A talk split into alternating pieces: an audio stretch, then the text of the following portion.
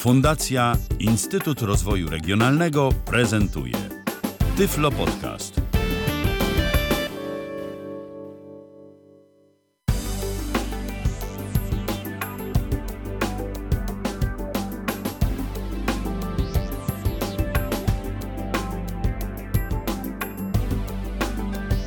Co, może ścisz zupełnie. Dobry wieczór. E, Witam serdecznie w kolejnym odcinku Tyflo Podcastu. Z tej strony Ala Witek. E, Jak zwykle bardzo się cieszę, że zechcieli Państwo spędzić e, tym razem piątkowy wieczór w naszym towarzystwie. Dziś będę z Państwa i moim gościem rozmawiała o bardzo ciekawej profesji, bardzo trudnej profesji. Spróbujemy też odpowiedzieć sobie na pytanie, czy jest to dobry zawód dla osoby niewidomej, czy w ogóle jest możliwe wykonywanie e, tego zawodu i e, jakie tutaj e, sposoby, wyzwania taka praca za sobą niesie. Będę rozmawiała o zawodzie dyrygenta, o pracy dyrygenta, o kształceniu się w tym zawodzie z panem Adamem Rajczybą. Witaj Adamie. Dobry wieczór albo dzień dobry, w zależności od kiedy. Nie jesteśmy wprawdzie teraz na żywo, ale nie, nie wiadomo kiedy będzie podcast słuchany, więc może być też dzień dobry. Jasne, oczywiście, że tak. E, Jeśli e, będą Państwo mieli ochotę zadać e, jakieś pytania, to oczywiście bardzo serdecznie zachęcam do kontaktu. Można to zrobić na, e, tradycyjnie przez e, nasz stacjonarny numer telefonu, a numer ten to 123 834 835. Bardzo serdecznie zachęcam. E, To może na początek e, poproszę Ciebie, Adamie, żebyś e, w kilku zdaniach opowiedział o sobie, o swoich pasjach e, i o tym, czym zajmujesz się aktualnie. O, to tego będzie troszkę dużo, ale ponieważ już trochę życia przeżyłem, to faktycznie początki, e, znaczy interesowałem się wieloma rzeczami, ale gdzieś tam w którymś momencie e, muzyka zapadnęła bardzo mocno e, moją duszą. E, Można powiedzieć, że takim początkiem to były, były lata e, szkoły podstawowej, kiedy śpiewałem jeszcze w chórze profesora.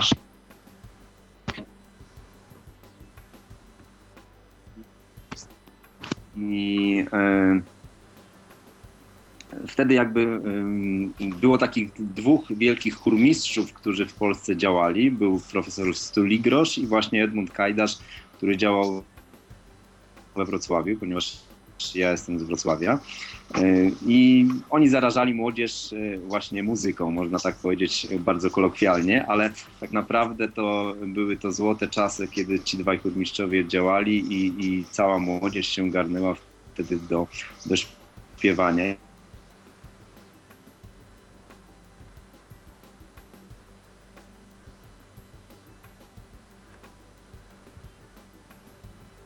I tak się zaczęła moja jakby początek drogi, e, która No i wygląda, Dobra, że mamy. przerwę. można tak. Tak, y, Adamie, E, Nie tylko oczywiście zajmuję się dyrygenturą, bo Adamie, łącze internetowe bardzo Cię lubi i mamy, szczerze mówiąc, bardzo przerwaną tę transmisję, czego nie Halo? mieliśmy wcześniej. W takim razie raz jeszcze poproszę Cię, Adamie, żebyś opowiedział o, e, o sobie, o swoich pasjach, o tym, czym aktualnie się zajmujesz. Zatem moją największą pasją jest oczywiście muzyka, którą zaraził mnie y, już y, niestety świętej pamięci profesor Edmund Kajdasz. Było dwóch takich polskich chórmistrzów, profesor Stuligrosz, który działał w Poznaniu i właśnie Edmund Kajdasz, który działał we Wrocławiu. Założyciele wielu chórów y, i można powiedzieć takie takie dwa ogniwa, jeżeli chodzi o polską choralistykę, które zbudowały tak naprawdę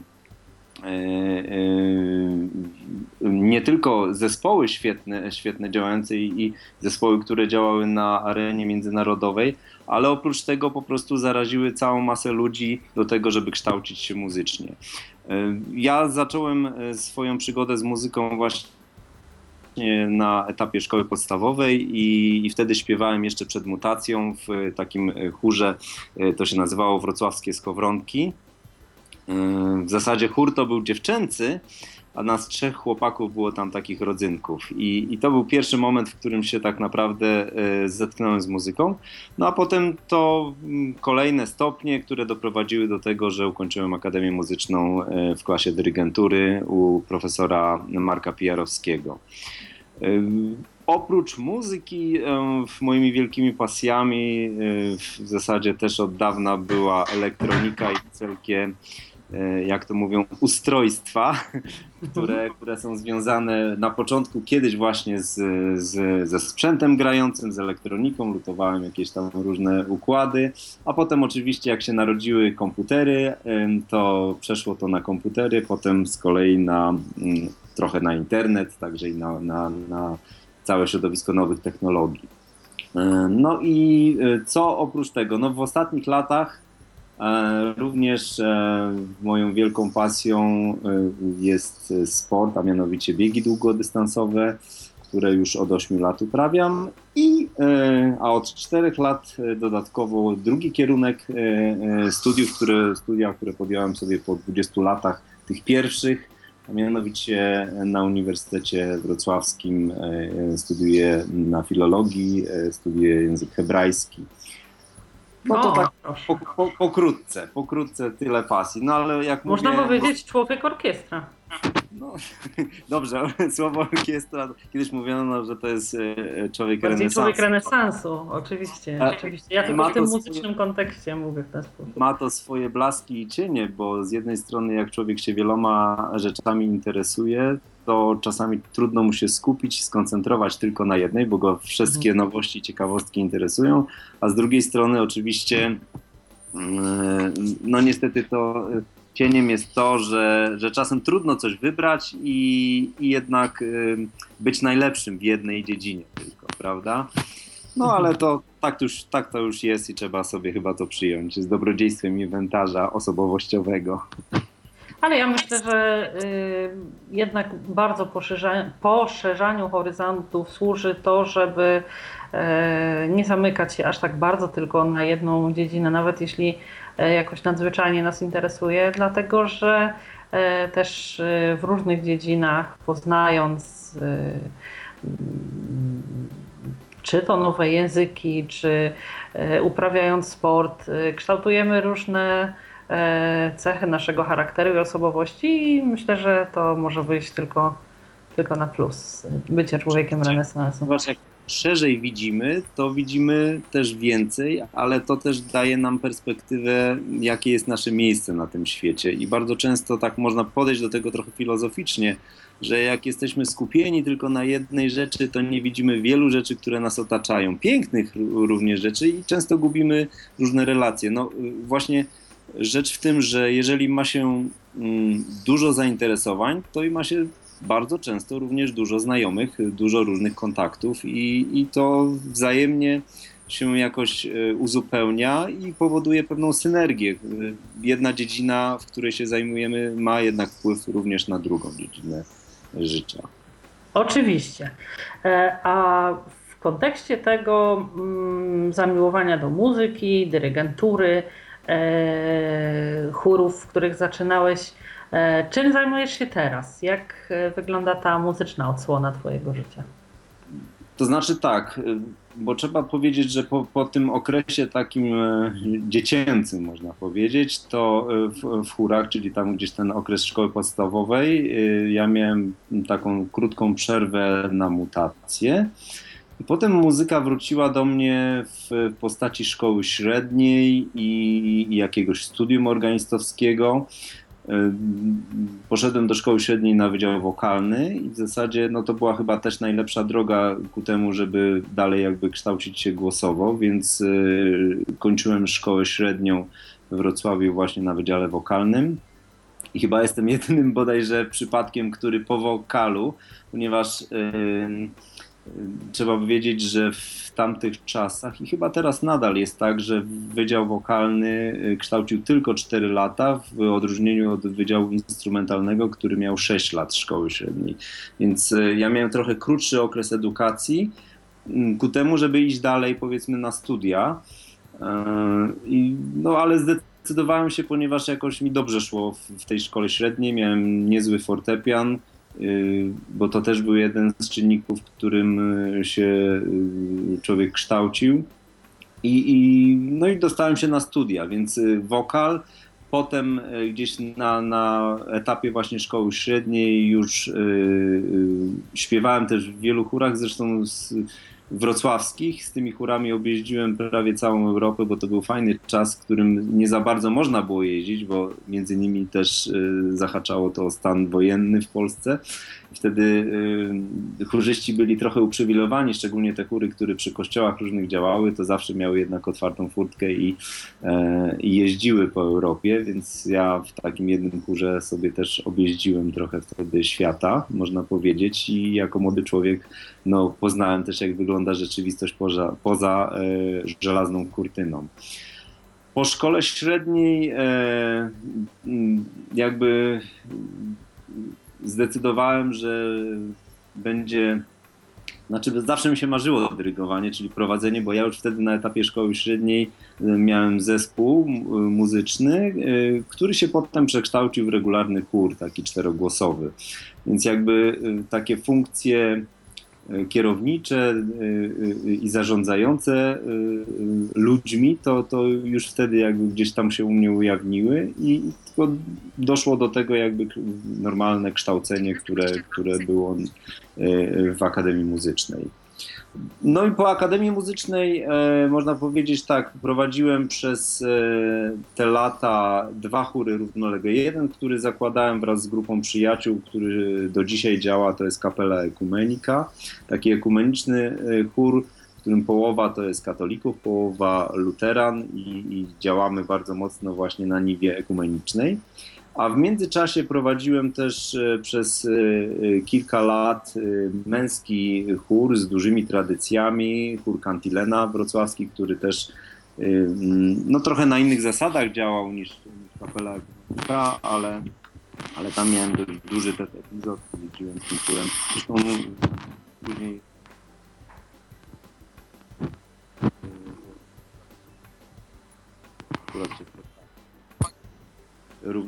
z kolegami z, mm, z Cantileny.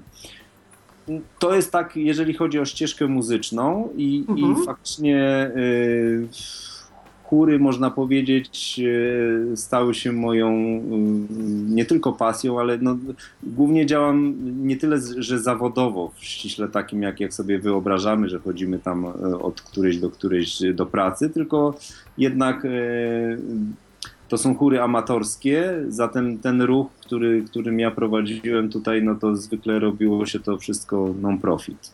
Ponieważ mhm. e, zarówno jeden i drugi zespół ma ścisłe związki z Kościołem, więc siłą rzeczy e, funkcjonujemy trochę na zasadzie takiego e, czasu roku kościelnego i głównie repertuarowo też to zahacza właśnie o, o rok kościelny.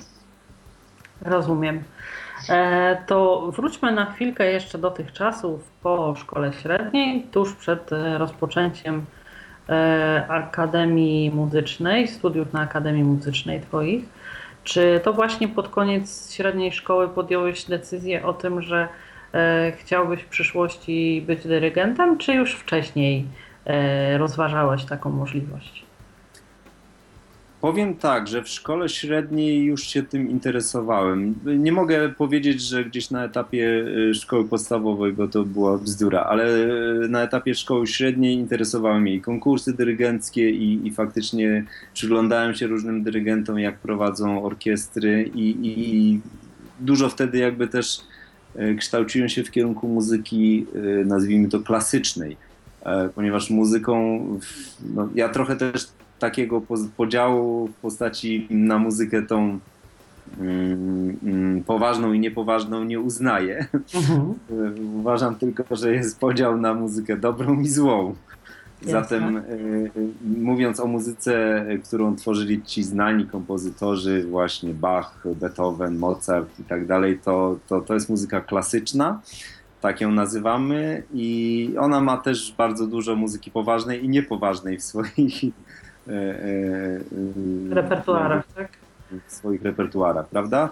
E, Ale słuchałem bardzo dużo, słuchałem i, i ciężkiej muzyki, heavy metalowej, i hard rocku dużo słuchałem i gdzieś tam Beatlesów człowiek całych prze, przesłuchał w odpowiednim czasie. Ja pamiętam jeszcze pierwsze wydania y, trójkowe listy przebojów i Marka Niedźwieckiego. Wtedy się człowiek zasłuchiwał w radiu te największe przeboje i wraz z całą rockową sceną y, człowiek wzrastał i dorastał. No gdzieś potem właśnie poszło to w kierunku muzyki klasycznej, ale do dzisiaj bardzo lubię y, również inne gatunki muzyki, łącznie z jazzem. Rozumiem. A chciałabym Cię zapytać, y, czy wtedy już, y, kiedy decydowałeś się o tym, żeby studiować dyrygenturę, e, miałeś jakąś dysfunkcję wzroku, czy byłeś osobą wtedy jeszcze zupełnie sprawną? Byłem sprawną, jeżeli można nazwać, y, krótkowidzem byłem, więc Mhm, zawsze tam nosiłem okulary od szkoły podstawowej. E, No, żeby wyjaśnić jakby tutaj i, i słuchaczom, ja jestem osobą ociemniałą, zatem e, wzrok zacząłem tracić mniej więcej 15 lat temu. Jakieś takie pierwsze symptomy były. Ja, ja mam tutaj akurat, y, nie kryję się z tym, y, choruję na retinitis pigmentosa, czyli barwnikowe zwyrodnienie siatkówki, e, które objawia się tym, że się powoli traci wzrok. Na, początku się robi jakieś tam tunelowe widzenie, później widzi się e, obraz wielkości dwuzłotówki albo przez dziurkę od klucza, jak niektórzy mówią.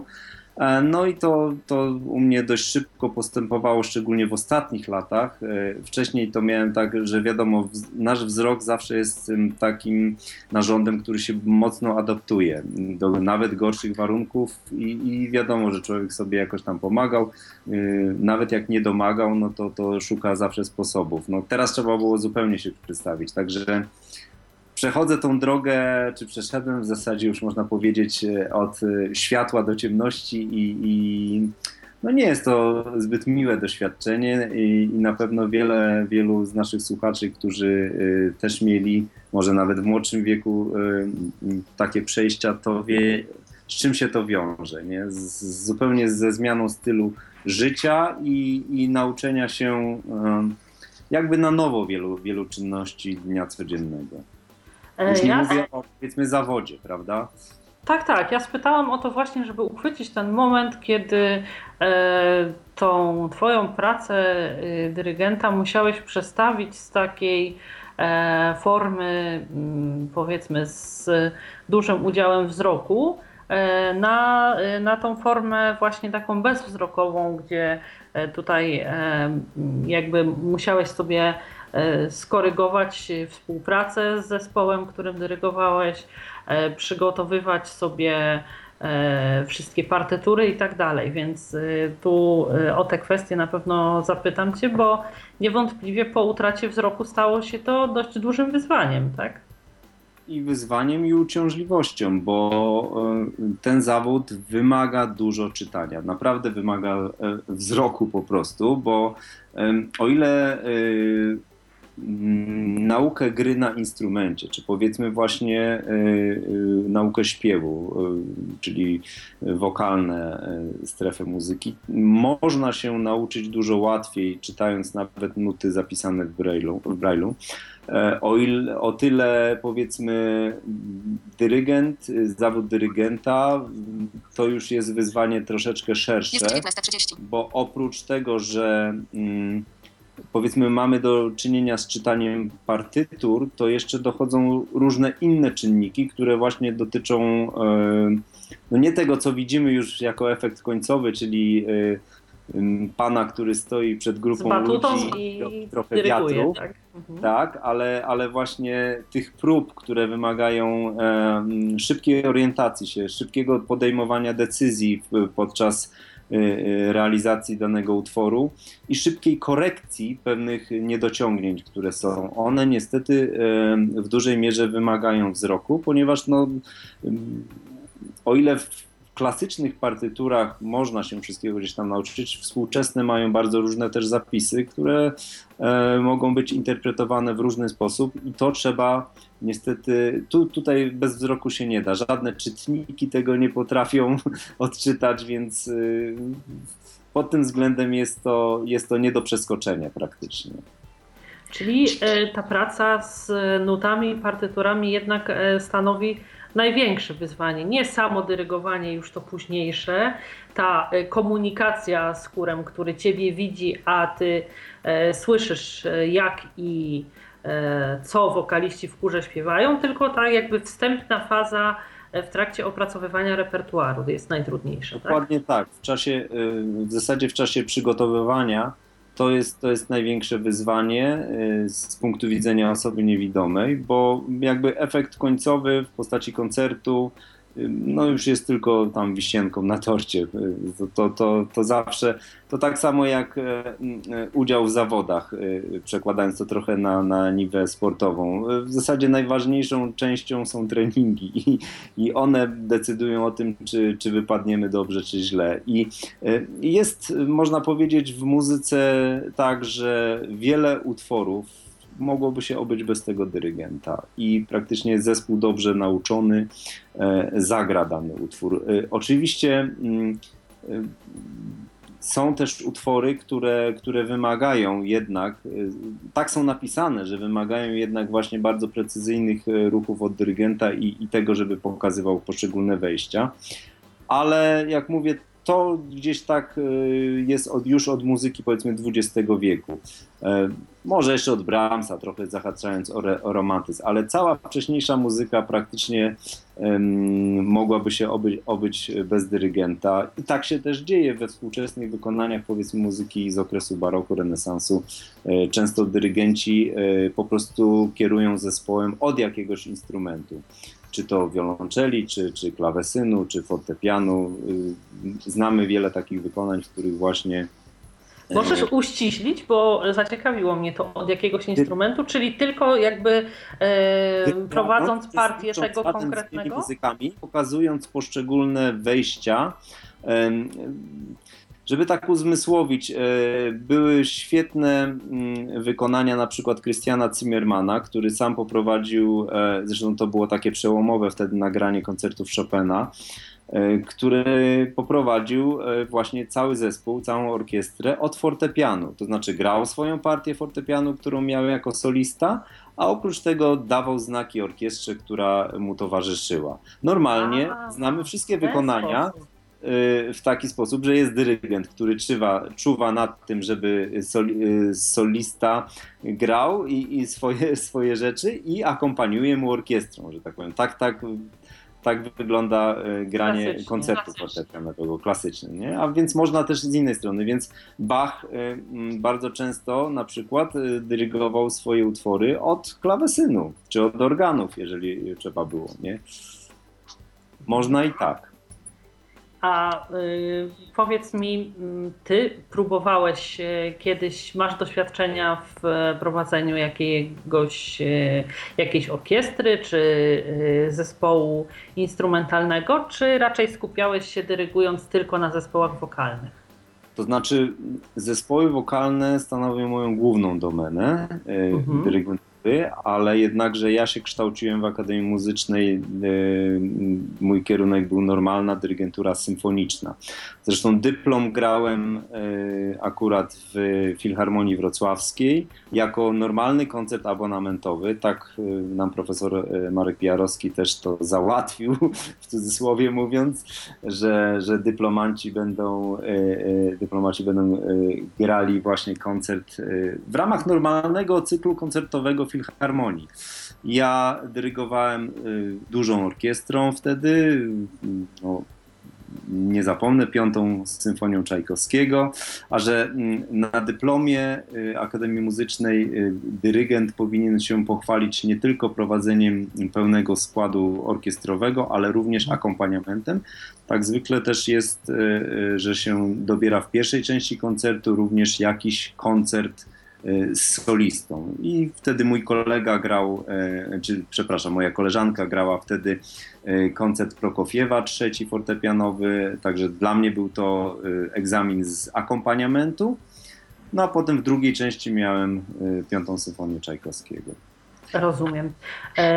A w jakich, sam na jakich instrumentach grasz? Bo tutaj mówiąc, jakby nawiązując do tego, że dyrygent może prowadzić od jakiegoś instrumentu, grając samodzielnie na nim. No, ja przede wszystkim fortepian, czasami gdzieś tam mhm. dotykałem organów, no ale tak naprawdę jestem wokalistą. Dla mnie jakby głos był zawsze najlepszym i najpiękniejszym instrumentem i e, zarówno solistyczne śpiewanie, jak i churalne w zespołach, jak i w małych ansamblach, takich e, e, powiedzmy kwartetach muzycznych, to, to, to mnie najbardziej ciągnęło i, i tu chciałem się spełniać. Rozumiem. To porozmawiajmy jeszcze przez chwilę o specyfice dyrygowania chórami i E, zespołami instrumentalnymi, orkiestrami. Mm, jak e, tutaj e, postrzegasz stopień trudności? Co jest łatwiejsze, co jest trudniejsze? Na co w jednym i w drugim przypadku trzeba zwracać uwagę? Co w jednym i w drugim przypadku stanowi szczególne wyzwania? Ja powiem tak, żeby, żeby też uzmysłowić, porównam trochę, wyobrażając sobie, że na przykład mam e, członka orkiestry czy chóru jako osobę niewidomą, próbując się troszeczkę w jego rolę e, czy w jego buty wejść, e, jak on by musiał się przygotować faktycznie, żeby zadziałać w takim zespole.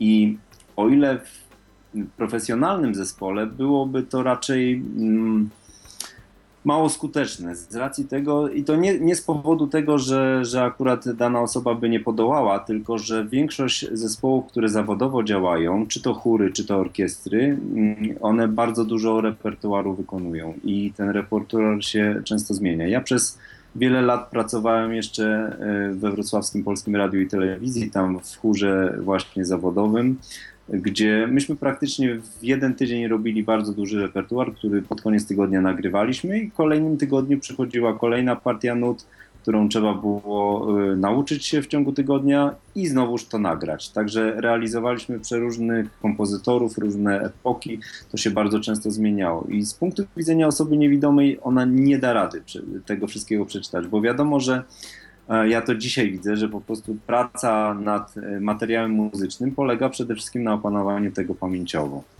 E, tam się e, można by było braillem po, po prostu czytać te nuty, ale to tak.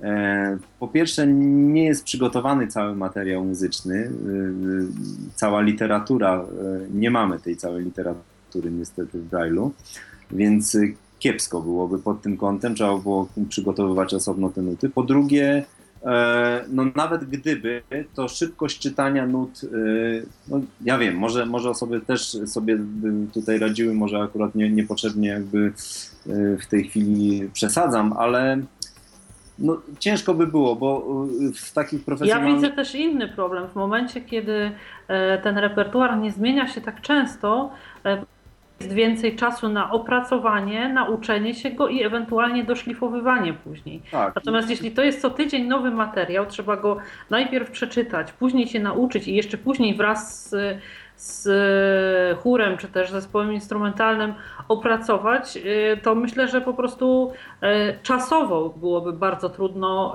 y, takiej, takiemu zadaniu sprostać po prostu. No właśnie tak. I poza tym mm, Często jest tak, że y, jest dużo rzeczy, które się dzieje jeszcze w międzyczasie. Czy to jest wykonanie koncertowe, czy to jest nagranie. Y, są, y, ja zawsze powiadam, że muzyka jest między nutami. Więc osoba niewidoma przeczyta te nuty, ale tak naprawdę będzie bardzo trudno złapać taki kontakt z dyrygentem, jaki, jaki jest jego zamysł w momencie wykonywania już danej mhm. muzyki. Bo są, są takie niuanse, które tu gdzieś jest drobne przyspieszenie. To się wyczuwa oczywiście, będąc uczestnikiem tej muzyki, będąc wykonawcą, ale, ale mimo wszystko są czasem takie drobne sytuacje, które no niestety wejdziemy za, za szybko, jak to się mówi, w pauzie albo coś tam, bo. A dopasować nagle... trzeba się iście zegarmistrzowską precyzją, tak? tak? Oczywiście. I to, to dlatego tak rozróżniam. Przede wszystkim e, e, w tym e, ruchu profesjonalnym, zawodowym nie wyjdzie. To, to no nie wiem, jakieś by, musiałyby być naprawdę skrajne przypadki i ktoś bardzo wybitny. W ruchu amatorskim uważam, że jak najbardziej można, ponieważ bardzo często zarówno czy zespoły, czy, czy, czy chóry wykonują ten sam repertuar przez dłuższy czas, jest wiele koncertów, można się nauczyć tego i można z pełną radością i, i, i um, taką satysfakcją, tak? satysfakcją właśnie wewnętrzną y, y, uczestniczyć w tym dziele muzycznym. Zatem tutaj się da. No a ograniczenia oczywiście będą i zawsze będzie to korzystanie przede wszystkim z naszej pamięci. Mhm. E, rozumiem, a chciałabym zapytać e, o taką kwestię, jak ty, obserwując e, swoją pracę, tak jakby od kuchni, rozbierając na czynniki pierwsze te wcześniejsze zadania jako dyrygenta, czyli właśnie odczytywanie, interpretację, opracowywanie tego materiału, jak ty sobie radzisz? Czy przygotowujesz sobie jakieś E, najpierw brajlowskie wydruki, czy ktoś e, pomaga Ci opracowywać ten materiał, jeśli nie jest dostępny w brajlu e, w jakiejś formie, nie wiem, elektronicznej. Jaki sposób Ty znalazłeś na, na to przygotowanie materiału do, dla chóru? To ja powiem tak. Zanim jeszcze straciłem całkiem wzrok, to zajmowałem się również aranżacją i wydawaniem. Ja jestem też jednym ze współautorów takiego dość pokaźnego, grubego tomiku e, choralnika dla kościoła e, luterańskiego w Polsce, który powstał na bazie nowego śpiewnika, który był wydany. No i a choralnik to, jak wiemy, to jest taka książka, z której korzystają głównie organiści. Zatem jak e, powstał nowy śpiewnik dla kościoła, to za, w ślad za tym poszła książka w postaci opracowań właśnie mm, dla organistów. No i grzebałem się przy tym wraz y, y, z kolegami, e, składałem to też elektronicznie, zatem wtedy nabrałem jakby też y, szlifów takich w notacji muzycznej, jak ją na komputerze składać i, i, opracowywać. I to mi się o tyle przydało, że, że dzisiaj wiem, z czym to się je i potrafię opracowywać e, również nadal na komputerze po prostu te nutki e, na swój użytek. I no, robię to w ten sposób, że e, przede wszystkim każdą partyturę sobie skanuję, rozbieram później sobie to na głosy. No nie ukrywam, tutaj pracuję na, na chyba najbardziej popularnym programie, który się nazywa Sibelius. Zaczynałem kilka kilka różnych e, dotykałem, ale akurat przy Sibeliusie zostałem.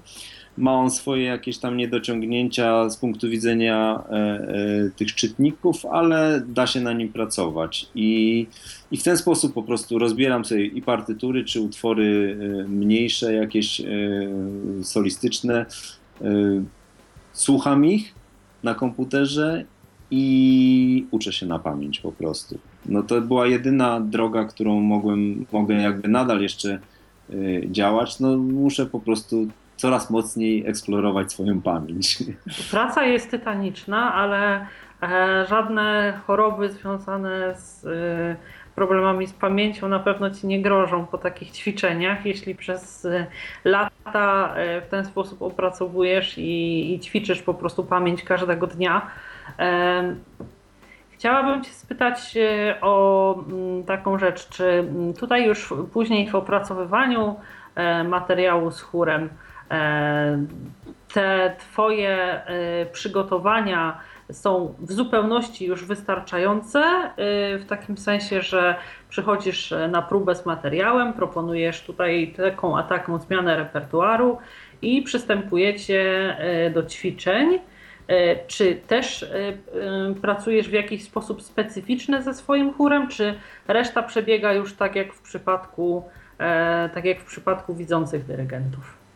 Znaczy tak, mm, ja muszę powiedzieć, że zespół, z którym pracuję e, obecnie, czyli Kapela Ekumenika, no jest takim dość specyficznym chórem, można powiedzieć o relacjach bardzo rodzinnych wręcz, więc oni, oni wzrastali, no w tej chwili mamy 18 lat, od 2000, y, nie, przepraszam, w 1999 założyliśmy go, więc y, już się zbliża jakiś tam powolutku y, kolejny jubileusz ale mm, no, ten zespół wzrastał wraz z moją chorobą, można powiedzieć, więc oni znają specyfikę, wiedzą na co mogą liczyć i no, rozumiemy się czasem po prostu, jak to się mówi, bez słów. Mhm. Znają moje gesty, wiedzą e, czego oczekuję, więc, więc ta praca jest o tyle łatwiejsza, ale to jeszcze jakby nic e, e, nie znaczy, bo z jednej strony oczywiście można sobie e, opracować pewien system współpracy i, i, i znaków, czyli takie kody jakby, które, które są między dyrygentem a, a, a, a- zespołem, e, żebyśmy się wzajemnie dobrze rozumieli. Mm, No, ale wiadomo, że mm, nie bazujemy tylko i wyłącznie na utworach starych, no bo to by było ile można było. No, zawsze się wraca oczywiście do pewnych starych, to już wiadomo jak je wykonywać, ale y, rozwój polega na tym, że bierzemy ciągle coś nowego. Ja mam Na warsztat, tak? tak, ja mam zresztą taką jakoś wewnętrznie zapisane, że od dziecka zbierałem przeróżne nuty, zawsze wyszukiwałem. Jak byłem na koncertach zespołów, które do nas e, przyjeżdżały, szczególnie ze Stanów, to słuchałem tych koncertów. Jeżeli jakiś utwór mi się podobał, to oczywiście po koncercie leciałem do szefa zespołu, do dyrygenta i, i, i prosiłem o te nutki, bo one były niedostępne w Polsce. Dzisiaj powiedzmy w dobie internetu możemy praktycznie mieć każdy utwór e, e, no ad hoc, zamawiamy, kupujemy i już, i jest. A Kiedyś niestety tak nie było, więc ja wyszukiwałem, słuchałem i, i też y, można powiedzieć, że dzięki temu akurat chór y, śpiewał taki repertuar nietuzinkowy, nie to co wszyscy. No, też było sporo y, utworów z innych kręgów językowych, czyli po angielsku śpiewaliśmy, śpiewaliśmy po niemiecku, śpiewałem z jednym chórem po litewsku coś tam, także czeskie utwory też y, śpiewałem, także mm, dzięki temu no było to bogate, y, bogaty ten repertuar i, i to to rozwijało zarówno mnie, jak i, jak i członków, poszczególnych członków e, zespołu. Rozumiem. E, To bardzo e, zróżnicowany lingwistycznie w takim razie materiał do opanowania. Dla mnie, ja przyznam szczerze, że nie miałam styczności jakoś bardzo z muzyką klasyczną, gdzieś tam e, interpretowaną po czesku. Natomiast e, ilekroć słuchałam gdzieś jakichś pieśni kościelnych, to e, miałam uczucie takiego dość sporego dysonansu, bo z jednej strony one są takie no majestatyczne, wzniosłe można powiedzieć, a z drugiej strony ten język czeski brzmiący tak lekko zabawnie dla nas, zawsze był dla, było to dla mnie takie niesamowite odczucie, kiedy e, słuchałam, więc tutaj e, pieśni jakieś churalne e, wykonywane po czesku myślę, że również mogłyby brzmieć ciekawie. Znaczy to zderzenie ty, polskiego i czeskiego zawsze budzi uśmiech, bo z jednej strony Czesi się śmieją trochę jak słyszą polski, a, a my się śmiejemy trochę jak, jak słyszymy czeski. I stąd Mhm. Muzy muzyka trochę niweluje te różne... Znaczy ja generalnie się nie śmieję jak słyszę czeski, e, ale zupełnie nie współgra z e, powagą e, jakichś pieśni te takie typowe dla języka czeskiego zdrobniałe końcówki. One są, to mi tak jakby troszeczkę się kłóci jedno z drugim, ale nie, generalnie to właśnie mówię, że może, może to brzmieć bardzo ciekawie. No to ja paradoksalnie powiem tak, że nie lubię języka niemieckiego, ale e, uwielbiam go w kantatach Bacha. No i właśnie to jest ten paradoks, że, że z jednej strony sam język może brzmieć, może jeszcze my, y, pamiętając i komunę i pamiętając, że tutaj mając kontakty tylko z DDR-owskimi, DDR-owską częścią Niemiec, Mhm. słyszeliśmy ten twardy, taki bardzo nieprzyjemny język. Y, Dopiero, dopiero potem, jak się człowiek y, dojrzał, pojeździł trochę dalej, to. to Zwłaszcza wiedział- ta austriacka wymowa języka Tak, niemieckiego jest taka bardzo miękka i Tak, tak. e, No, zupełnie inaczej brzmi niż stereotypowy niemiecki. sam język też brzmi, bo wiadomo, że czy melodia melodyka danego języka brzmi bardzo różnie i, mhm. i może nas zrazić do danego języka, a może nas właśnie, można się w nim zakochać. I jak się słyszy na przykład prawosławne chóry, E, które e, śpiewają cały repertuar przepiękny, to, to też wtedy człowiek myśli, jejku, jak, jak to wszystko pięknie brzmi, jak, jak naturalnie. Z drugiej strony słuchamy włoskiego, który jest tym mm, mm, głównym muzyki, językiem muzycznym. chyba największa część repertuaru powstała w tym języku. I on jest zresztą tym językiem międzynarodowym muzycznym, więc y, też się słyszy, że no, język stworzony praktycznie do muzyki. Nie? No ale tu to, to, jest, to wynika z tego, że jak wiemy, śpiew jest przedłużeniem mowy tylko i wyłącznie, więc y, tak jak mówimy, jaka jest specyfika melodyka danego języka, również ona się później przekłada, dokładamy tylko pewne tony wokalne i, i tak to jest, że, że wtedy słyszymy muzykę i melodię. Jasne, dla mnie na przykład rewelacyjnie i naprawdę od dziecka uwielbiam e, niemieckie kolendy. E, one są mm, dla mnie e, jakby zupełnie gdzieś umyka ta twardość języka, ten taki E, powiedzmy nawet e, tam wo, niemalże wojskowa melodyka w mowie, która czasami się tak. pojawia.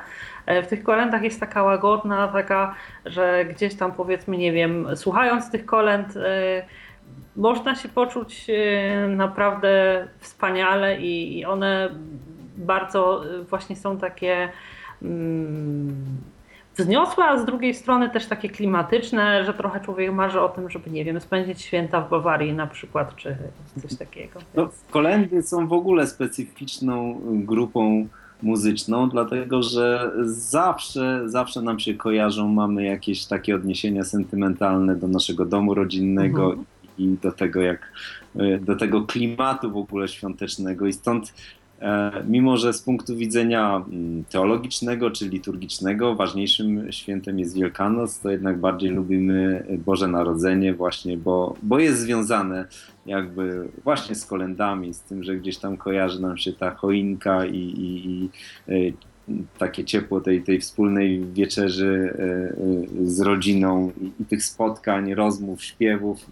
Stąd e, no, jest, zawsze darzy człowiek dużym sentymentem, zarówno polskie, zresztą często wybitne dzieła, prawda? Jeżeli tak popatrzymy na, na kolendy, to to nie są tylko piosneczki, jakieś tam ludowe przyśpiewki, ale często bardzo, bardzo ładne muzycznie, muzyczne opracowania danych melodii.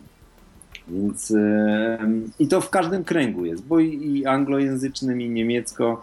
My się szczycimy oczywiście naszymi polskimi kolendami. Jedynie co można ubolewać, to to, że, e, że naród coraz bardziej nierozśpiewany i w zasadzie do drugiej zwrotki może zaśpiewa, ale już dalej to ani, ani.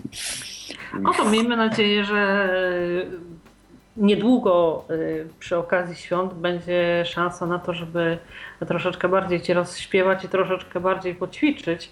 E, przygotowujecie wraz z chórem też jakieś świąteczne repertuary? Tak, to znaczy ja powiem tak, że y, z zespołem y, Kapela Ekumenika, jak wcześniej powiedziałem, funkcjonujemy trochę na zasadzie roku kościelnego, zatem jest Adwent, to w czasie Adwentu jakaś tam niedziela, później jest ten okres kolendowy, potem jest okres muzyki pasyjnej, e, Wielkanoc, a potem jest różny repertuar. To się trochę wiąże oczywiście z tym, że działamy przy parafii luterańskiej we Wrocławiu, ale E, też jesteśmy otwarci i śpiewamy na różnych e, e, wydarzeniach muzycznych, począwszy od wernisaży, poprzez różne śluby. Mogę się tu pochwalić, że śpiewaliśmy na ślubie Czarka Pazury.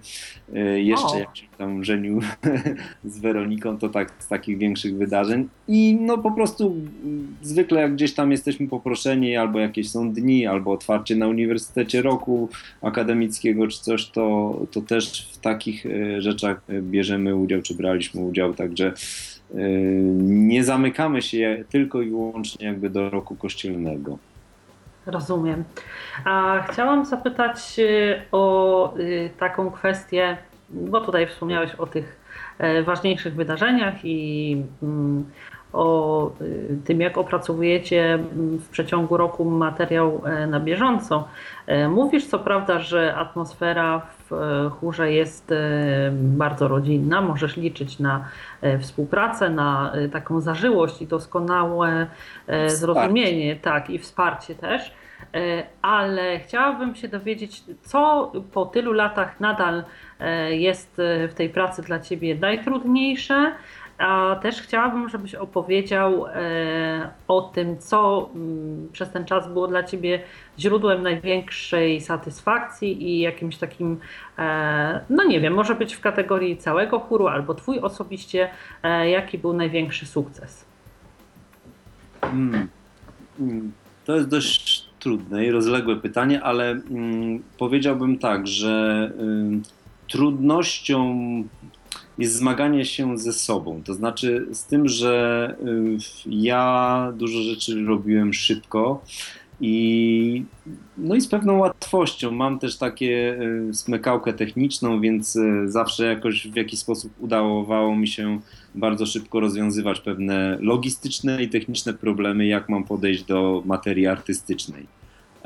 No i z racji utraty wzroku, niestety a, trzeba było sobie wziąć wszystko razy cztery, jeżeli chodzi o czas.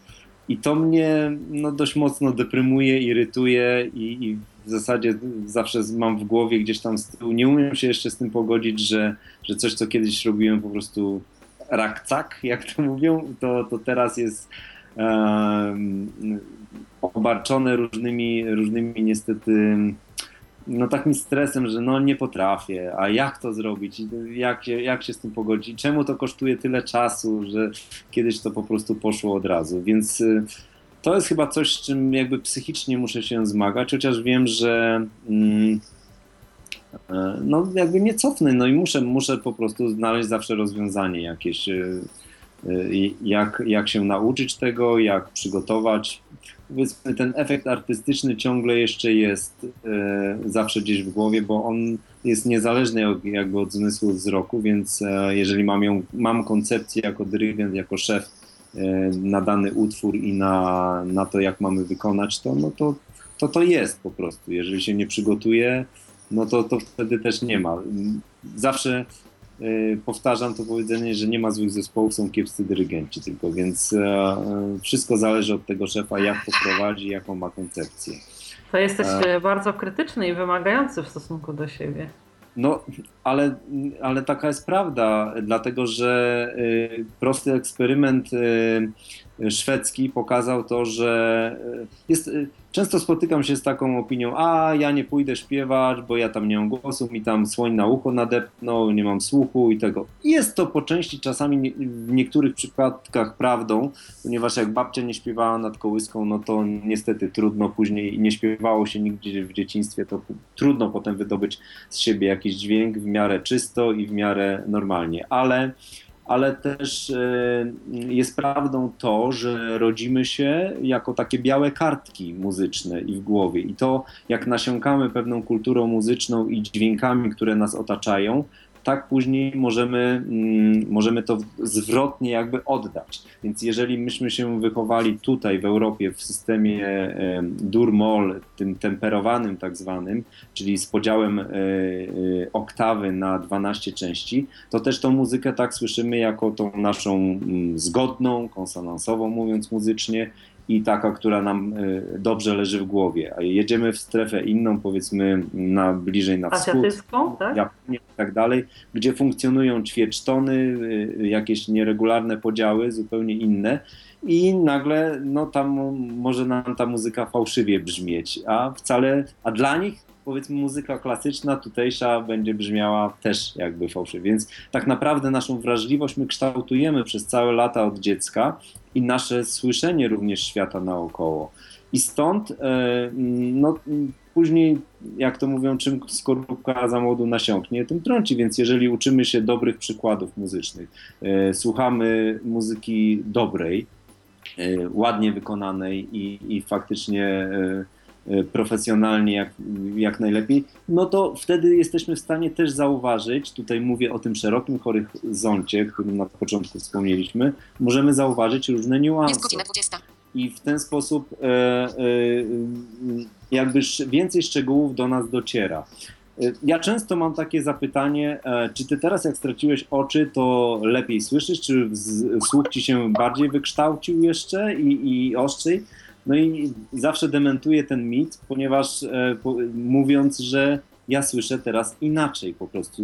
Mam inne filtry założone, więc chodząc gdzieś tam chodnikiem czy ulicami, po prostu słyszę inne dźwięki, których nie słyszałem jak, jako osoba widząca. I tylko z tego mhm. wynika. Jeżeli człowiek ma wrażliwy słuch, e, i nie zepsuje go sobie przez, no nie wiem, albo nie zepsuje fizycznie na zasadzie takiej, że będzie coraz bardziej głuchy, no to, to ta wrażliwość jest. I teraz mm, po tej dygresji wracam do tego eksperymentu szwedzkiego. Mianowicie tam y, y, rząd y, stwierdził, że będzie dotował wiele ruchów amatorskich, żeby ludzie zakładali chóry, bez względu na to, czy ktoś się nadaje do śpiewania, czy się nie nadaje.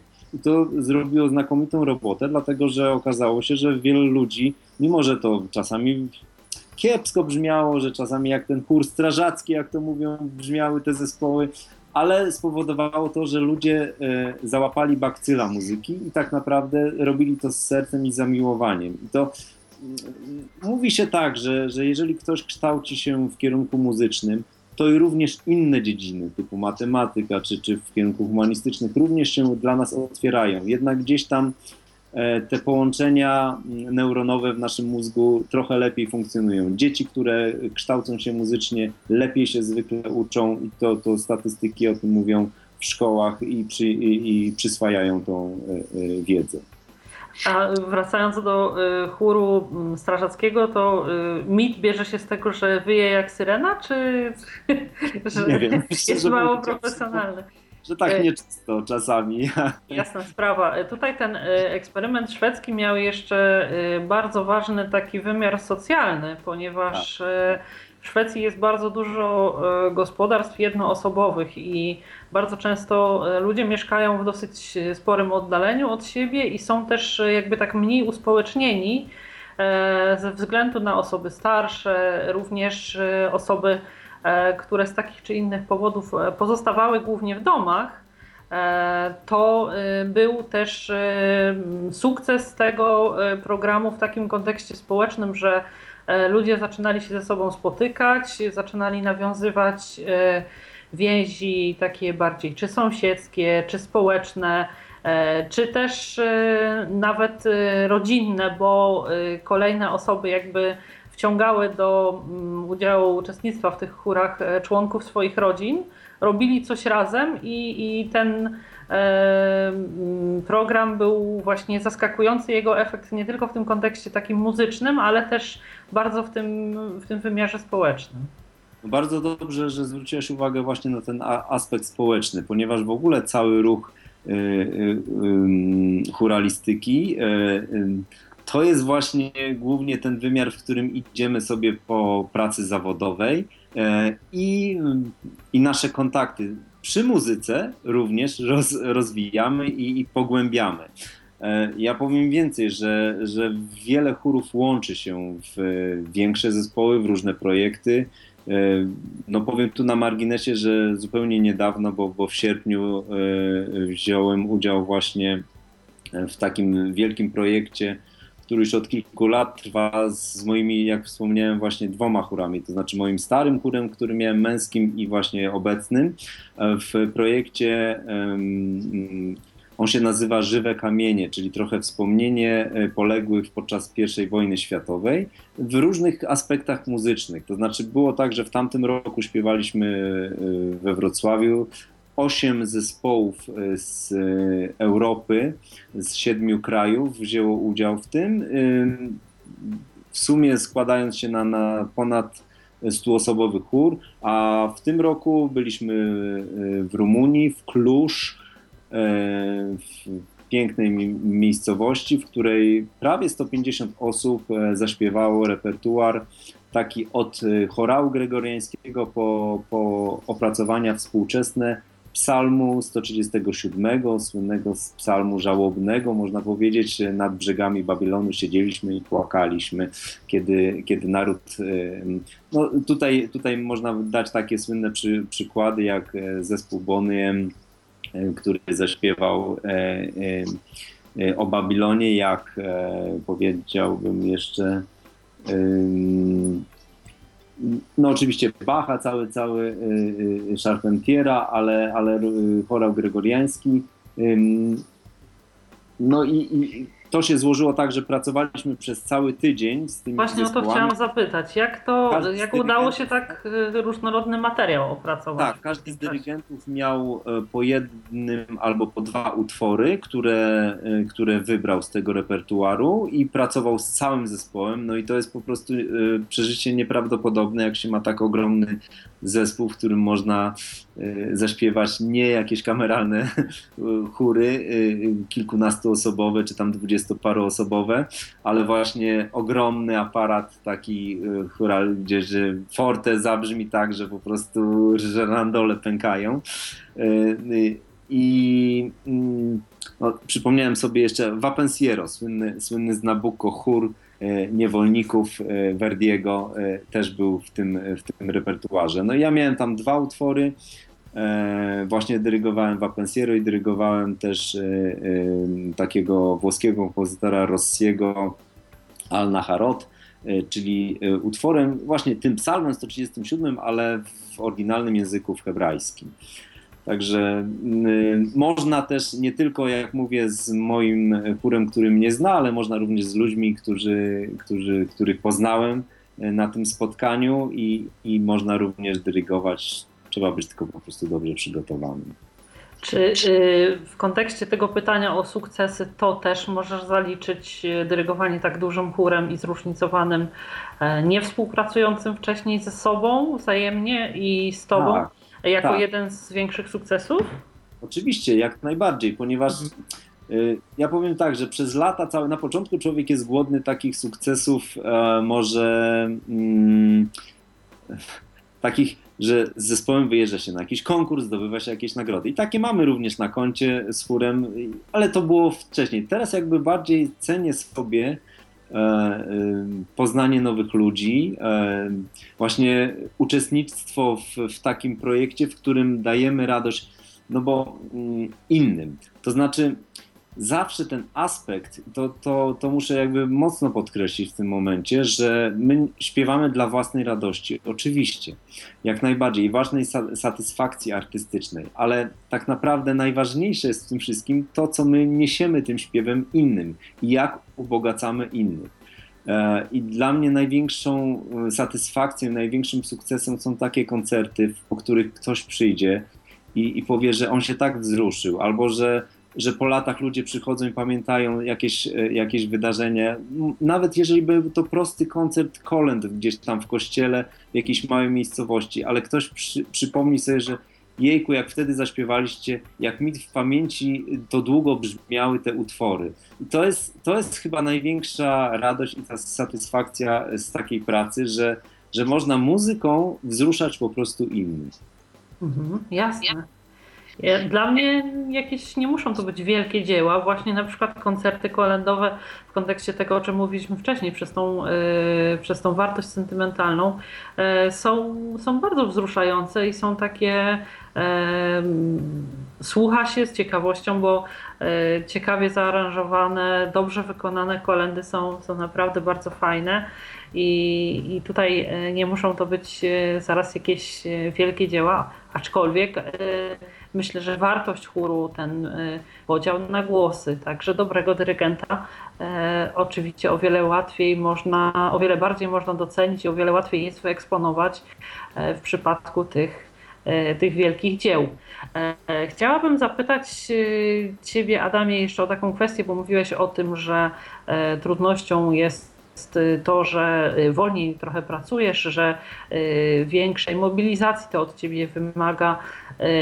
Jak często spotykasz się z Twoim chórem i, i średnio, bo oczywiście zdaję sobie sprawę, że zależy to od rodzaju wybranego utworu, średnio jak dużo czasu zabiera Wam przygotowanie konkretnego utworu już do wykonania?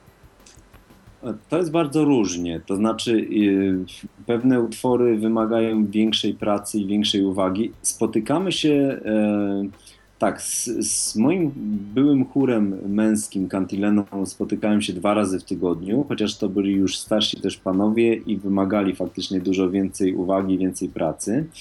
E, żeby osiągnąć ten sam efekt w kapeli, z kolei e, nam wystarcza jedna próba tygodniowo i od od wielu, wielu lat zawsze się spotykamy e, raz w tygodniu. E, Aha. Czasami dla, dla niektórych e, projektów dodawaliśmy sobie jakieś tam próby już przed samym koncertem, bo wymagało tego po prostu opracowanie właśnie tych nowych utworów i, i nauczenie się ich. Ale generalnie, regularnie spotykamy się raz w tygodniu i to wystarcza w zupełności E, to są takie pełne dwie godziny, zwykle od 19 do 21 a, i zawsze w środy, więc spotykamy się tak e, przez całe lata i, daje to dobre efekty. Myślę, że więcej, e, więcej faktycznie nie potrzeba. Ja wiem, na, na, na ruch taki amatorski, na, na to, co, co my śpiewamy. Ja mam jeszcze, za co mnie czasami zespół nie lubił, że mam taką właściwość, że lubię w ostatniej chwili gdzieś podawać im jakiś nowy utwór, więc czasami zdarzało się tak, że mają dwie próby i trzeba było to wykonać już e, na koncercie. Wprawdzie były to proste utwory, ale tak się zdarzało, ponieważ ten czynnik takiego takiej e, trochę niepewności e, też powodował trochę wyższą adrenalinę i większą koncentrację, więc czasami taki jeden utwór, który jest świeży jeszcze, który jak to się mówi w cudzysłowie trzeba ochrzcić na koncercie, to, to powodował to, że w ogóle generalnie cały koncert y, był lepszy jakościowo.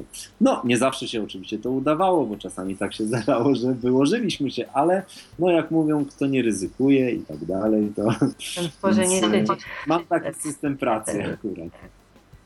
Jasne, ale chciałam zapytać, czy mm, przy doborze tego repertuaru e, zawsze Twoja e, jakby sugestie, propozycje są decydujące, czy też panuje jakaś forma demokracji, że na przykład e, ludzie po wykonaniu jakimś takim wstępnym stwierdzają, że ten akurat utwór nie za bardzo im się podoba i nie chcieliby już dłużej nad nim pracować, czy bierzesz tego typu sugestie pod uwagę. I druga część pytania to, jakiego rodzaju e, repertuar wykonujecie najczęściej? Mm, biorę pod uwagę zawsze sugestie innych, e, chociaż tutaj trzeba oczywiście zawsze uważać, prowadząc jakikolwiek zespół, że gdzie dwóch się spotka, tam trzy opinie, prawda? Więc. W zespole y, demokracja demokracją, ale szef musi mieć to ostatnie zdanie i po prostu powiedzieć, y, y, jak się, jak, jak się rzeczy mają. Słucham zespołu, oczywiście słucham tych uwag, ale no, zwykle jest tak, że my po prostu nawet mając pewien pomysł muzyczny, jak daną część utworu wykonać, próbujemy ja mówię, jeżeli, mhm. jeżeli ktoś poddaje jakiś fajny pomysł, ja mówię, no to spróbujmy, zróbmy to w praktyce, zaśpiewajmy. E, jeżeli nam się wspólnie to spodoba, to okay. jeżeli takie tempo będzie dobre, no to nie, a jeżeli coś nie pasuje, no to spróbujmy inny. Czasami jest tak, że są utwory, które na początku ludziom się nie bardzo podobają, bo jeszcze jakby nie widzą koncepcji całego dzieła. No nie, no to co, będziemy takie rzeczy śpiewać? A, to jest nudne, albo to jest, to zupełnie nie brzmi tutaj. Nagle potem po iluś tam próbach, po, po wykonaniu koncertowym okazuje się, że nie, no super utwór i w ogóle fajnie, że śpiewamy go, bo, bo inne chóry tego nie śpiewają. Więc są też takie sugestie, ale mm, jakby wracając do pytania, y, ja muszę być tą zawsze osobą, która zdecyduje, jak ma być to wykonane y, y, finalnie. E, a druga część pytania dotyczyła naszego repertuaru. Śpiewamy muzykę począwszy od renesansowych utworów po współczesne spiritual and gospel, który nie ukrywam bardzo lubię i zawsze lubiłem. Mieliśmy i mamy do tej pory we Wrocławiu znakomity zespół Spiritual Singers Band z nieżyjącym już niestety Włodkiem Szomańskim, ale zespół nadal się trzyma. Oni przepięknie wykonywali te amerykańskie songi i no muszę przyznać, że zawsze gdzieś tym mi na sercu bardzo leżało właśnie gospel i spirituals. Bardzo lubiłem te utwory, chociaż też nie, mo nie mogę powiedzieć, że nasz repertuar jest przeładowany. Zwykle jeden albo dwa tego typu, tego gatunku utwór się znajdzie w naszym repertuarze koncertowym. Także szeroki. Jasne. Rzeczywiście bardzo szeroki, bo od takich dzieł powiedziałabym super poważnych i bardzo klasycznych, po takie, które gdzieś tam czerpią radość prosto z duszy i pozwalają wyśpiewać na zewnątrz. Chciałabym Adamie teraz jeszcze na zakończenie zapytać o taką kwestię, gdzie w najbliższym czasie będzie można posłuchać Twojego w najbliższym czasie to będzie pewnie, znaczy śpiewamy gdzieś w grudniu jakieś już kolendy, mm, ponieważ ja teraz jestem troszeczkę mobilny, nie, nie do końca y, mam możliwość prowadzenia takich regularnych y, prób, bo jeżdżę między dwoma miastami, to jeszcze to drugie jest za granicą. To, y, to będzie trochę mniej, ale na pewno zaśpiewamy mm, na takim styczniu 14 we Wrocławiu od 16 już lat będzie w przyszłym roku właśnie są takie ekumeniczne spotkania, w których większość wrocławskich zespołów prezentuje kolendy. Po dwie, trzy kolendy, wtedy mamy przegląd jakby całego ruchu śpiewaczego wrocławskiego i, i do tego no, przegląd przez cały repertuar kolendowy, jaki, jaki funkcjonuje współcześnie. O, to brzmi rzeczywiście bardzo tak. zachęcająco. Te koncerty się cieszą ogromną popularnością. Zawsze sala jest nabita do ostatniego miejsca. Zwykle śpiewamy. A gdzie odbywają się? Gdyby no, ktoś miał wiecie, ochotę... Albo w Oratorium Marianum, albo wcześniej też było w Auli Leopoldyńskiej, która jest obecnie w remoncie, więc, zobaczymy jak będzie w styczniu. No mhm. a potem to jest zwykle tak, że na pewno przyszły rok mamy zaplanowany kolejny etap tego projektu wielkiego międzynarodowego w Ocze y, we Francji, gdzieś tam na przełomie lipca-sierpnia i w Berlinie w listopadzie, więc zobaczymy. No, będziemy chcieli właśnie udział. Rozumiem, że to są takie e, główne, najbardziej spektakularne e, tak, wydarzenia tak. muzyczne, gdzie będzie można was drodze, zobaczyć. Po drodze śpiewanie jest e, takie u podstaw, jak to się mówi, gdzieś tam jako towarzyszenie na nabożeństwach czy, czy różnych y, typu impre, nie imprezach, przepraszam, y, na, na y, takich spotkaniach ekumenicznych podczas tygodnia o jedność chrześcijan. No, zespół tutaj, jak powiedziałem wcześniej, funkcjonuje w roku kościelnym, więc to, co się dzieje w kościele, to zwykle gdzieś tam jesteśmy też proszeni o ubogacenie czy to mszy, czy to nabożeństwa. A czy można e, na przykład e, o Waszych występach przeczytać na jakiejś stronie internetowej Waszej lub e, jakiejś ogólnie stronie opisującej wydarzenia, powiedzmy, nie wiem, churalne, czy jakieś posiadamy stronę. Przyznam się, że ona musi zostać zaktualizowana i, i będzie dopracowana. Jest e, ecumenica.pl, taka jest strona. E, mhm. No ale trzeba będzie ją troszeczkę zaktualizować, odświeżyć i, i, i to jest, no kontakt oczywiście jest albo do mnie, albo przez tą stronę można też próbować, e, a Y, jak mówię, y, można też jeszcze nas, nas śledzić na, na stronie parafii, przy której działamy. To jest parafia Kościoła Luterańskiego pod wezwaniem Opatrzności Bożej, która ma swoją stronę również bardzo prosty adres naszaparafia.pl, więc łatwo tam trafić i, i, zwykle jeżeli gdzieś tam jest jakieś wydarzenie muzyczne, to, to tam na, na tamtej stronie też jesteśmy anonsowani. Rozumiem. A chciałabym teraz już kończąc nasze dzisiejsze spotkanie powoli, wrócić na chwilę do e, tego wątku dyrygentury w kontekście osób niewidomych. E, chciałabym zapytać na razie w kontekście samej dyrygentury, e, jakie Twoim zdaniem mm, predyspozycje powinien mieć człowiek, który mm, miałby z sukcesem pracować jako dyrygent w przyszłości?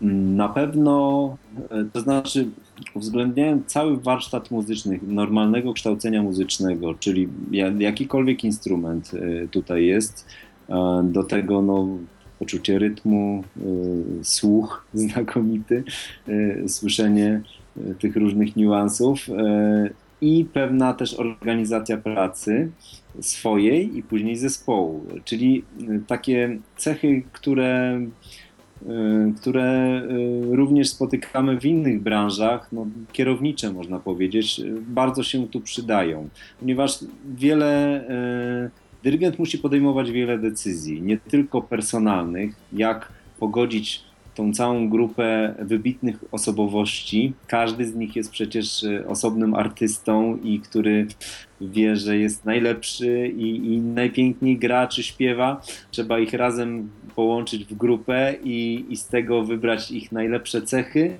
i po prostu e, potem je e, niejako pokazać światu właśnie w postaci jednej grupy, w postaci przepięknego wykonania jakiegoś utworu.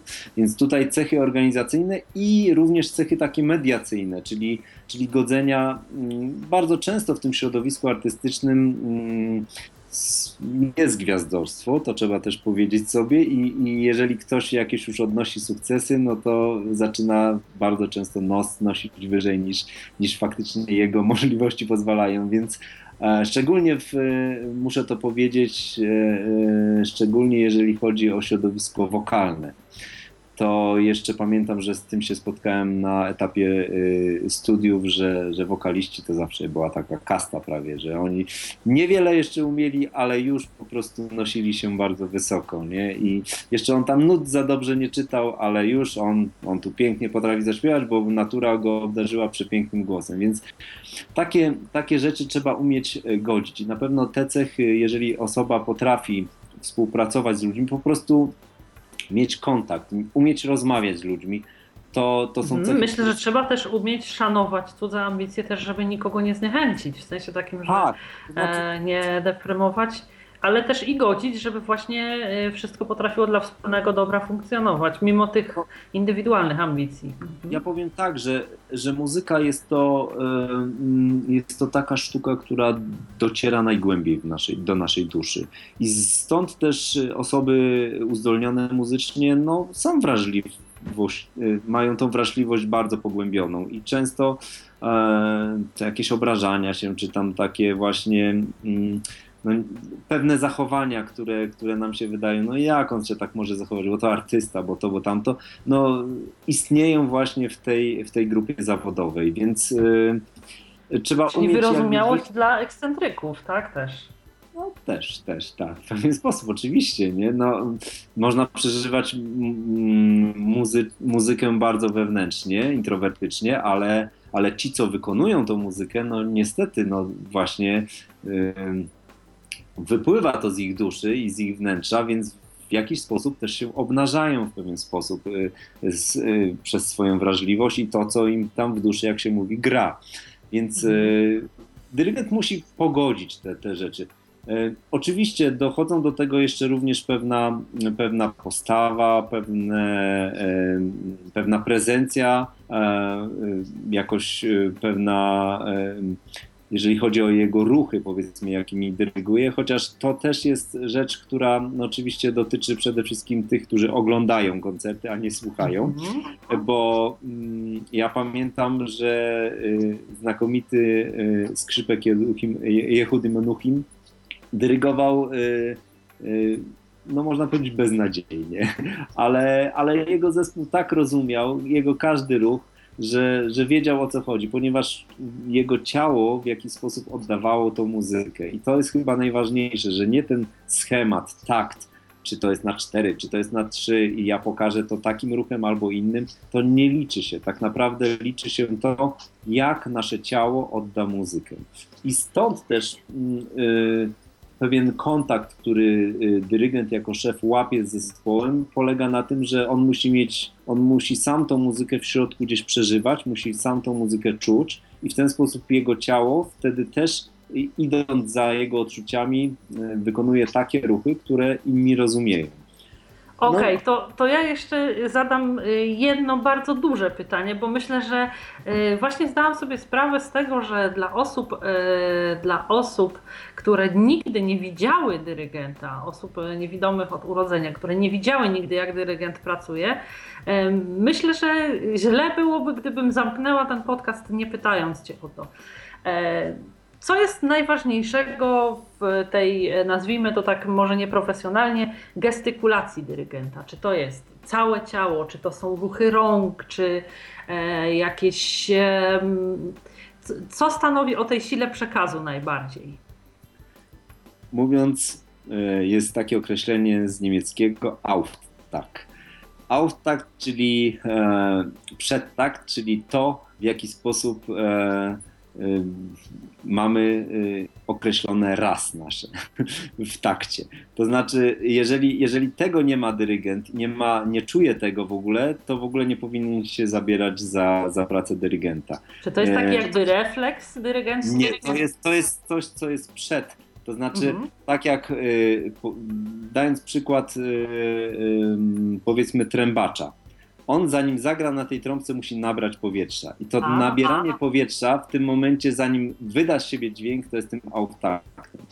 E, zanim muzyk zacznie na skrzypcach skrzyp, ten smyczek przeciągnie przez struny, to też jest ten auftakt. Jak, zanim śpiewak wyda z siebie dźwięk, musi nabrać powietrza i wydać ten dźwięk. I teraz ważne jest, żeby dyrygent oddychał razem z muzykami. W ten sposób y, y, z instrumentalistą też trzeba oddychać, wbrew pozorom, tak jak z wokalistą, czyli muszę nabrać powietrza i wtedy wydać siebie dźwięk. Ten, to się nazywa tym auftaktem, który który jest no, czynnikiem, bez którego po prostu nie ma co się zabierać za dyrygowanie, jak się tego Czyli nie tak tłumacząc kolokwialnie, żeby on zdążył pokazać to, co ma do pokazania na tyle precyzyjnie i w porę, żeby e, muzyk zdążył się do, e, przygotować do wykonania tego pierwszego dźwięku, obojętnie wokalnie czy instrumentalnie, tak? Tak, Precyzując to, to nawet, nawet y, trzeba czasami troszeczkę wyprzedzać. To mhm. znaczy, y, znając specyfikę y, niektórych instrumentów, tych szczególnie z niższych rejestrów, tuba, organy jakieś, peda, pedał w organach piszczałki, czy, czy, czy właśnie, y, nie wiem, może, może fagot też, trzeba wiedzieć, że zanim dźwięk się wydobędzie, to musi być, on, to jest to co milisekundy, ale tak naprawdę one też decydują o tym, że później w danym momencie jest równo. Z dyrygent niejako wyprzedza lekko, muzycy to też rozumieją i w odpowiednim czasie dokładnie się e, reagują na ten ruch.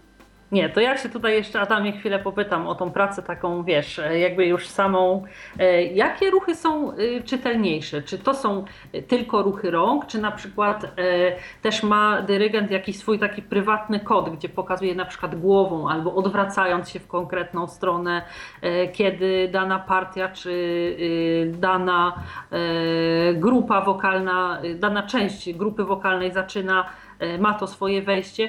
Chciałabym, żebyś tak w miarę obrazowo osobie niewidomej, która nigdy nie widziała, jak dyrygent e, pracuje, e, opowiedział o tym trochę, jaki jest jakby schemat tych znaków, które dyrygent daje orkiestrze na przykład.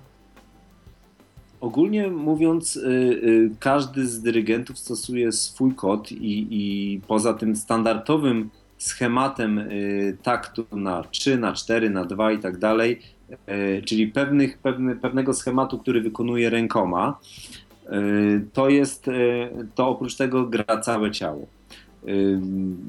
niektórzy dyrygenci wręcz e, za tym pulpitem dyrygenckim tańczą, przykucają, podskakują. No różne są jakby tutaj e, efekty, aby e, tego cia ruchu ciała, aby dany był bardziej ekspresyjny, tak?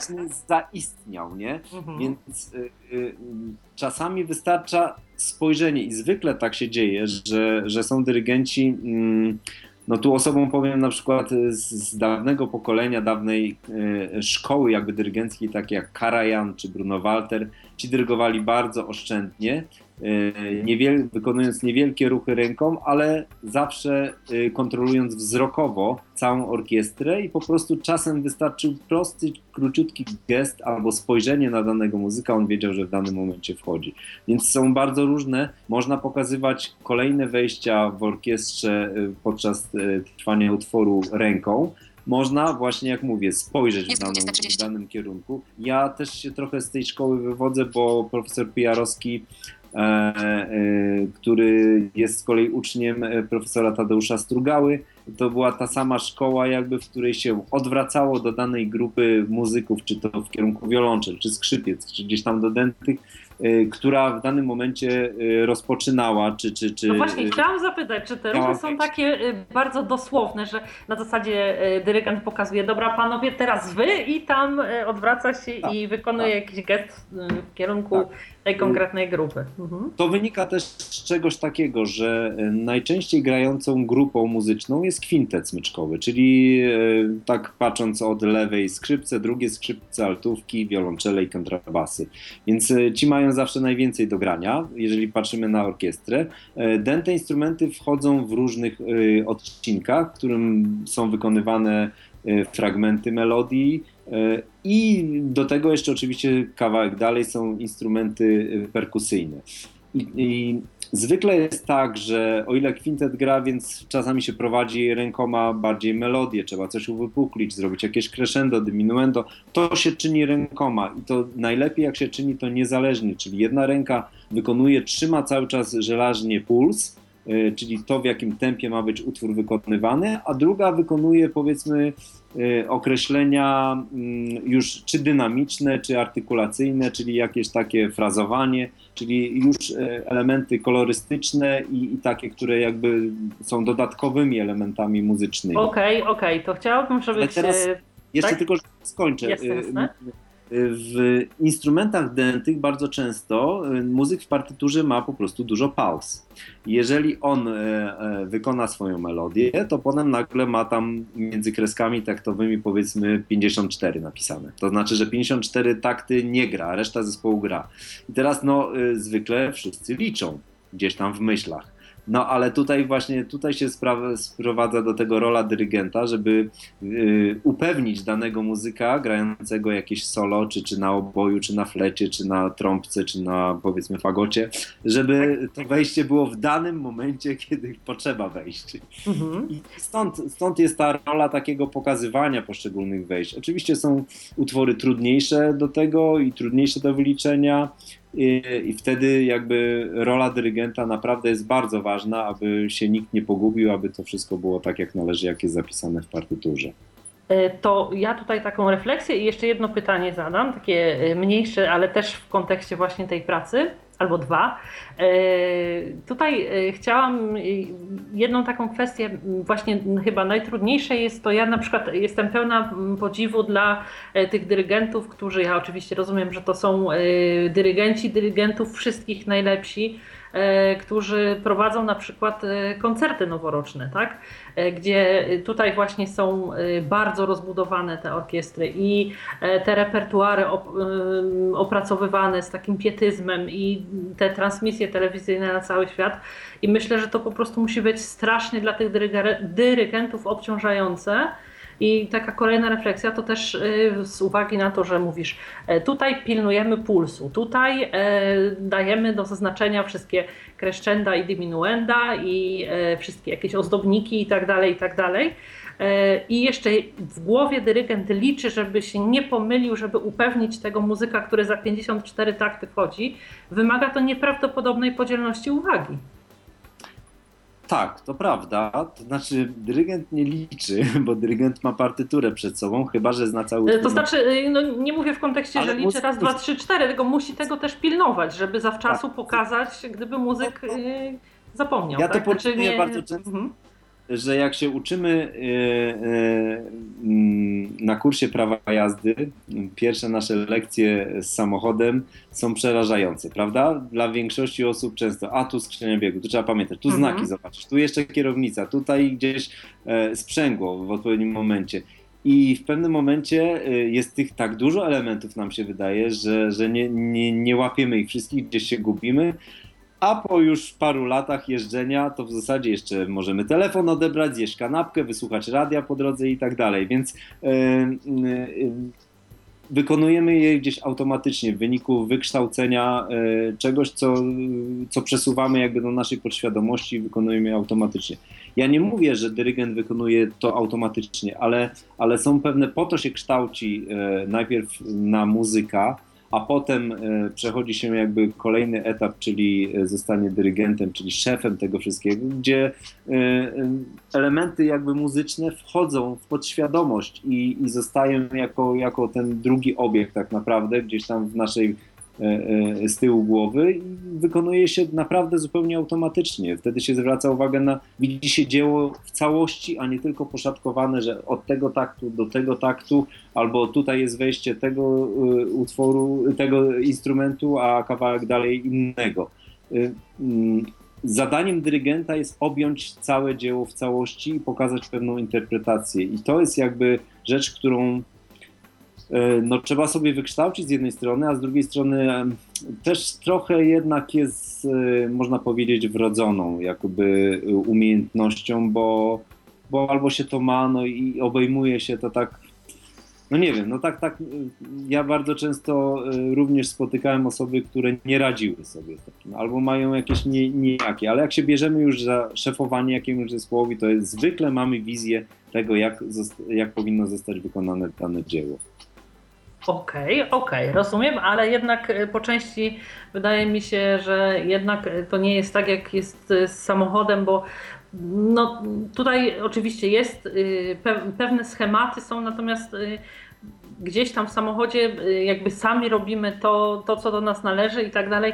Nie musimy gdzieś tam jeszcze myśleć o innych, żeby w porę dawać im znaki, żeby to wszystko było płynne, spójne i, i tak dalej, tak? Oczywiście zwracamy uwagę na to, co się dzieje dookoła nas i tak jak mówisz, i na znaki, i na skrzynię biegu i coś tam. E, No natomiast, y, tak jak, tak jak mówię, y, wydaje mi się, że to jest praca, która może właśnie też to, że czasami ludzie sobie nie radzą. Jednak dowodzi, że, że jedną z niezbędnych cech jest y, pewnie ta podzielność uwagi. Y, Chciałabym jeszcze poprosić Cię o mm, taki, e, o takie mm, opowiedzenie w taki w miarę plastyczny i obrazowy sposób, e, jak wygląda to pokazywanie pulsu i jak wygląda em, pokazywanie y, właśnie tych wszystkich dodatkowych elementów, wejść i tak dalej. E, Gdybyś mógł opisać dla osoby, która y, nigdy tego nie widziała, jakiego rodzaju są to gesty i y, którą ręką, które, y, którą część wykonujemy. Mm, Trochę inaczej wygląda praca z y, tylko i wyłącznie chórem, a inaczej z orkiestrą, albo Mhm. w, w przypadku wykonania dzieł y, typu Mieszanych, oratoryjno-kantatowych, Mhm. mieszanych właśnie, gdzie mamy oba zespoły y, y, do dyspozycji.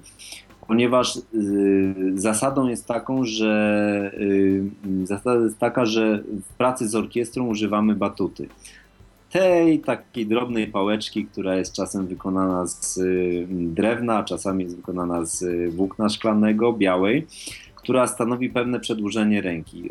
Ruchy wykonuje się zwykle, w, jeżeli mamy mm, jeżeli mamy puls trójdzielny, to jest taki ruch, którym jest raz, jest zwykle ręka idzie z góry do dołu, potem idzie w bok E, Jeżeli wyobrazimy sobie, że jest to prawa ręka, czyli idzie w prawym kierunku i później po takim małym łuku wraca do góry. Jeżeli jest to metrum na 4, no to zawsze ten pierwszy ruch jest z góry do dołu, potem ręka idzie trochę tak jak się żegnamy, czyli idzie z, z prawa ręka idzie z prawej do lewej, to jest dwa nasze później wraca na, na prawą stronę, to jest nasze 3 i znowu do góry to jest 4. Oczywiście to jest, mówię, dwa podstawowe schematy. Na dwa to jest po prostu góra-dół, góra-dół tylko. Ta, w zależności od tego, czy człowiek jest prawo czy leworęczny, na przykład wiemy, że Penderecki jest leworęczny, więc on dyryguje lewą ręką. Ten schemat jakby metryczny wykonuje lewą ręką i, i też w lewej ręce trzyma batutę. Oczywiście tu takie elementy, jeżeli trzymamy batutę, no to ta batuta ma, ma zadanie tak naprawdę tylko i wyłącznie wizualne dla muzyków, ponieważ oni widząc końcówkę batuty, która miga, bardziej precyzyjnie widzą punkt, w którym zmia następuje zmiana kolejnego metrum jakby, czy, czy, czy kolejnej, pulsu kolejnej wartości muzycznej czy to będzie ćwierćnuta, czy, czy półnuta, czy, czy ósemka powiedzmy, w zależności jakie mamy metrum. Więc ważny jest ten moment, w którym następuje zmiana kierunku ręki jakby i, i tego jakby oczekują, ale najważniejsze w, y, z punktu widzenia obserwującego muzyka, dyrygenta, to dla niego najważniejsze jest raz. Ponieważ, yy, yy, czyli ten ruch z góry do dołu, on wie, że w tym momencie jest na początku taktu i zawsze, jeżeli się nawet gdzieś pogubi, źle policzy, to to, to raz musi być raz. Jeżeli nie ma raz, to po prostu wszystko się zaczyna gubić, wylatuje człowiek z pulsu, yy, ponieważ to raz też często w muzyce jest po prostu najmocniejszą częścią taktu, mhm. więc yy, ten ruch i ten puls wtedy wyczuwamy tak jak w walcu, mm, który tańczymy na trzy, prawda, to też ten pierwszy krok jest tym takim lek, lekkim, e, jest z lekkim akcentem i to jest właśnie ten nasze raz, tak żeby obrazowo pokazać. Jasne. Teraz tak, te ruchy mogą być oczywiście bardzo precyzyjne, tak jak opisałem przed chwilą w postaci takiego schematu, który kreślimy w powietrzu, a mogą być takie nieznaczne i na przykład dyrygując chórem może być ręka wysunięta do przodu i dyrygować niemalże ruchem samej dłoni tylko. Może być tak, że ręka, że przedramię zostaje jakby trochę usztywnione i dyrygujemy y, dłonią wraz, y, znaczy ramię może być usztywnione dłonią z przedramieniem, możemy trochę wykonywać te ruchy. Mogą być szerokie, wielkie ruchy, jak mamy wielki aparat gdzieś tam albo jesteśmy oddaleni, żebyśmy byli czytelni, a mogą być bardzo, bardzo malutkie, skupione, wtedy, kiedy nie potrzeba wielkiego y, y, robienia z siebie wiatraka, jak to się mówi, i odganiania much, y, żeby, żeby też pokazać pewne skupienie i koncentrację w muzyce. Więc ruchy mogą być przeróżne. Najważniejsze jest w tych wszystkich ruchach to, że jak one są odczytywane, czyli czy rozumiemy się, czy mamy wspólny kontakt, czy moja ręka wyraża to, co moja głowa chciała pokazać i czy muzyk odbierze ode mnie ten ruch tego, tego pulsu. Jasne, rozumiem. A chciałam zapytać, czy leworęczni dyrygenci są dla muzyków dezorientujący, na przykład w nie. początkowych nie. To... Nie, nie, nie, nie, to nie ma znaczenia żadnego, mhm. dlatego że często się przejmuje też schemat ręce muszą być ręce muszą być niezależne. Jeżeli dyrygują obydwie ręce to samo, y, to, no, to jest trochę bez sensu i, i, właśnie robienie wiatru. E, ręce mają działać tak jak na instrumentach grają, prawa ręka na fortepianie gra co innego i lewa gra co innego, więc tutaj tak samo e, w pracy dyrygenta ręce muszą być niezależne, bo wtedy jest bogatsze po prostu to dyrygowanie. Mhm, rozumiem. To bardzo się cieszę, że tak fascynująco, zajmująco opowiadasz o, o, o pracy dyrygenta, bo y, jakoś tak. Hmm, nie przyszło mi szczerze mówiąc do głowy w, w, tej pierwszej e, części e, podcastu, żeby zapytać e, właśnie jak wygląda już stricte ta praca w taki sposób bardziej obrazowy i już tak plastycznie, żeby, żeby opowiedzieć o tym. Dobrze, to kończąc już chciałabym zapytać Ciebie o taką kwestię. E, może w trakcie kształcenia miałeś sposobność e, korzystania jeszcze ze wzroku, natomiast na obecną chwilę e, już korzystasz z opracowywanych przez siebie partytur na komputerze, dyrygujesz bez pomocy wzroku. Jakie rady, tudzież takie zachęty czy kwestie do rozważenia. Podpowiedziałbyś osobom niewidomym rozważającym możliwość zostania dyrygentem w przyszłości?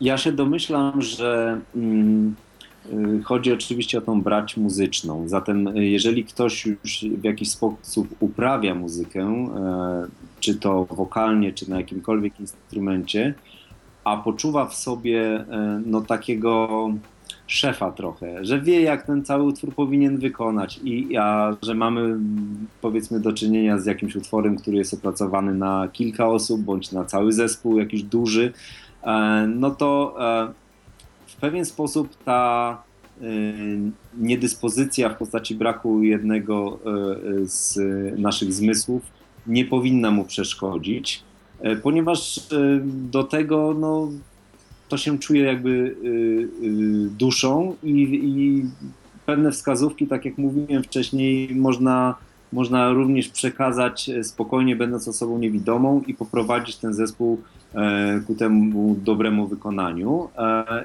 jak powiedziałem, wiele utworów z literatury muzycznej e, może się obyć zupełnie bez dyrygenta.